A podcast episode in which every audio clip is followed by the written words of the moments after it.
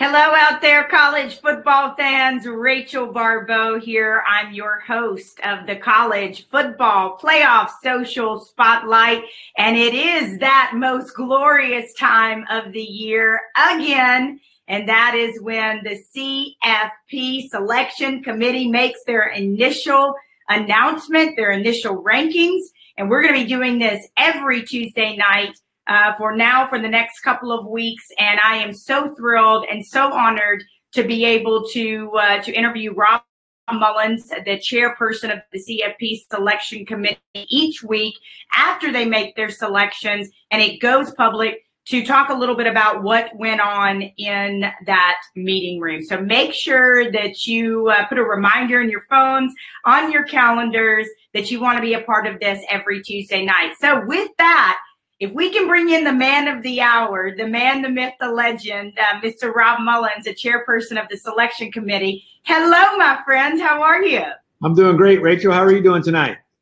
I am doing great. I am doing fantastic. I've got a couple of questions just to get us going. Um, and, and by the way, if you're a, a fan of college football, we want to hear your questions. We take those into, uh, we read those, we take those into account, and then I can relay uh, those questions to Rob the following week. So we definitely want to uh, to hear your feedback as well as this is interactive. But Rob, let me ask you this: You're doing this again.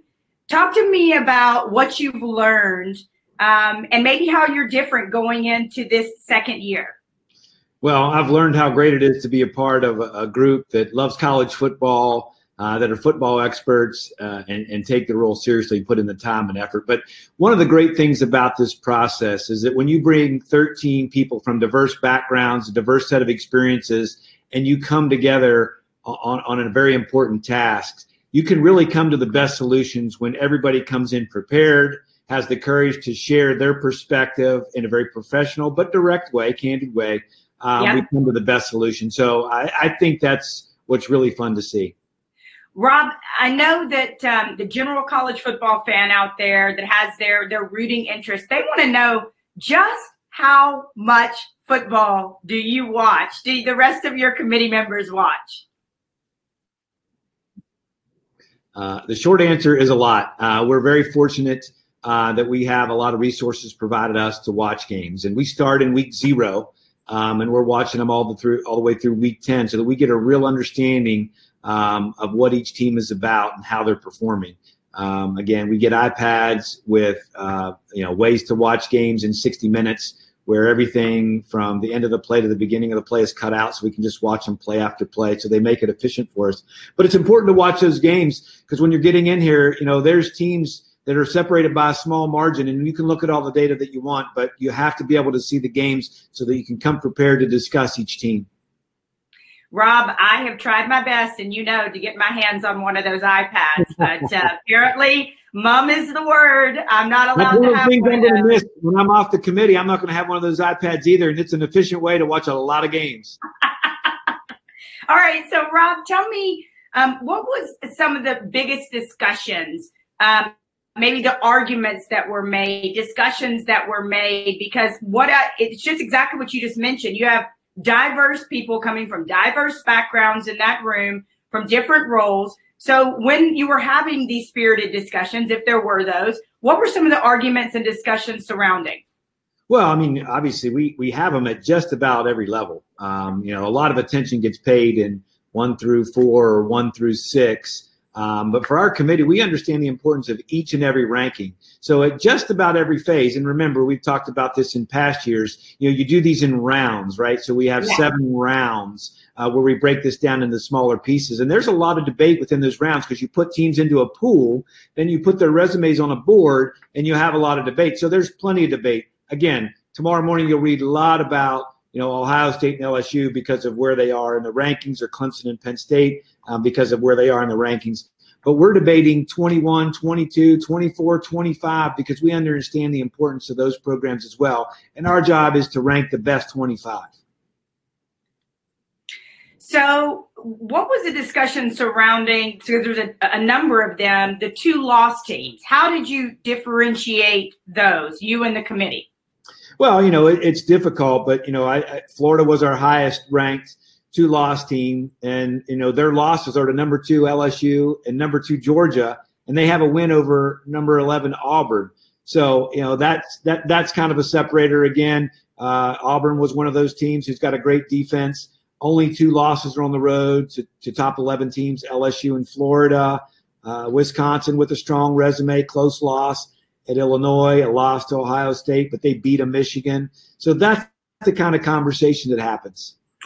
One of the things I'd like to rem, uh, remind uh, the the general public, the people that love college football like us, because I think that's kind of one of our roles here at this social spotlight is to bring all the fans inside what happens and give them an insider look at what happens. You guys don't do futures. So, you know, people are talking about LSU, Alabama, Minnesota, Penn State. You guys talk about the games that have been played and how what happened in those games.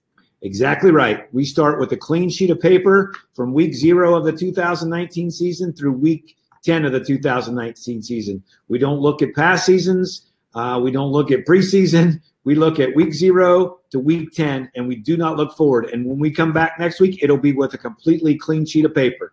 Uh, we'll start from scratch. Rob, talk to me uh, about what was said regarding this Clemson team and their ranking. Uh, obviously, a very good team. Um, you know, undefeated for sure.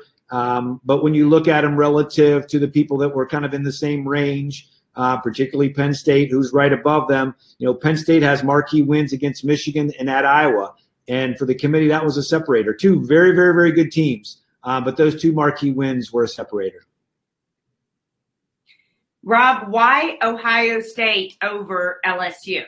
Uh, again, two really good teams, uh, great offenses. Uh, both have, have played really good schedules. Uh, but when we what we saw with Ohio State that was a separator again, LSU has the marquee wins, right? They beat Florida, they beat Auburn.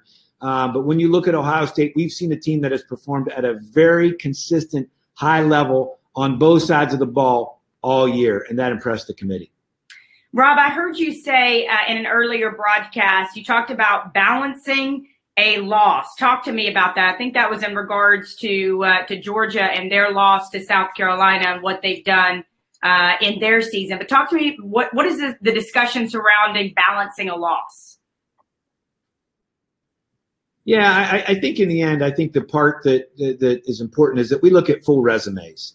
Um, and okay. so, just because you mentioned Georgia, let's let, let's look at Georgia as a as a case in point here. Yes, uh, loss at home to South Carolina in overtime, but at the same time, they beat two top ten, two top fifteen teams in in in Florida and Notre Dame. Uh, and so when we're looking at Georgia and comparing them, we're looking at a full resume. So we see all those things. If there's one thing that you want the uh, the general public to know about the voting process, what would that be, Rob? Uh, I, I, think uh, again, I'll, I'll reiterate uh, the, the, amount of time that each committee member puts in in preparation, um, whether it be data and watching games. Uh, mm-hmm. the, and, and I think what gets lost and people that go through the mock understand is we're putting comparative resumes on the board. So when the teams are in a certain within a certain range, you are looking at a full set of resumes. So we see the full schedule of an Alabama compared to the full schedule of a Penn State, compared to the full schedule of a Clemson, along with the data. So we see it all, and I think sometimes that gets lost. Well, listen, you guys have an amazing task this 2019 season and uh, lots more rankings to come, lots more opportunities to come. Where I'm very excited to be able to have this role and do this again with you, my friend, and have the opportunity to be able to bring kind of an inside look and inside perspective of what happens each week. Make sure you get your questions in here on the CFP page. Rob and I will be back here next week after the rankings as well as we march and count down to the playoffs and the uh, national championship game. One last thing for you, uh, Rob. I remember just a couple of years ago when this thing started, pinching myself and saying, we have a playoff in college football. Like this is crazy. Do you ever do that yourself and go, not only do we have a playoff, but I'm the chairperson? Well, yeah, absolutely. I, you know, have had a chance to participate in it um, and, and seen what it's done for college football. um, and now have an opportunity to be a part of a committee. This is my fourth year. I think it's been outstanding. I think it's been a, a tremendous success uh, in what it's done for college football. So appreciate all that you do. Appreciate your passion for it um, and being an influencer for the college football playoff.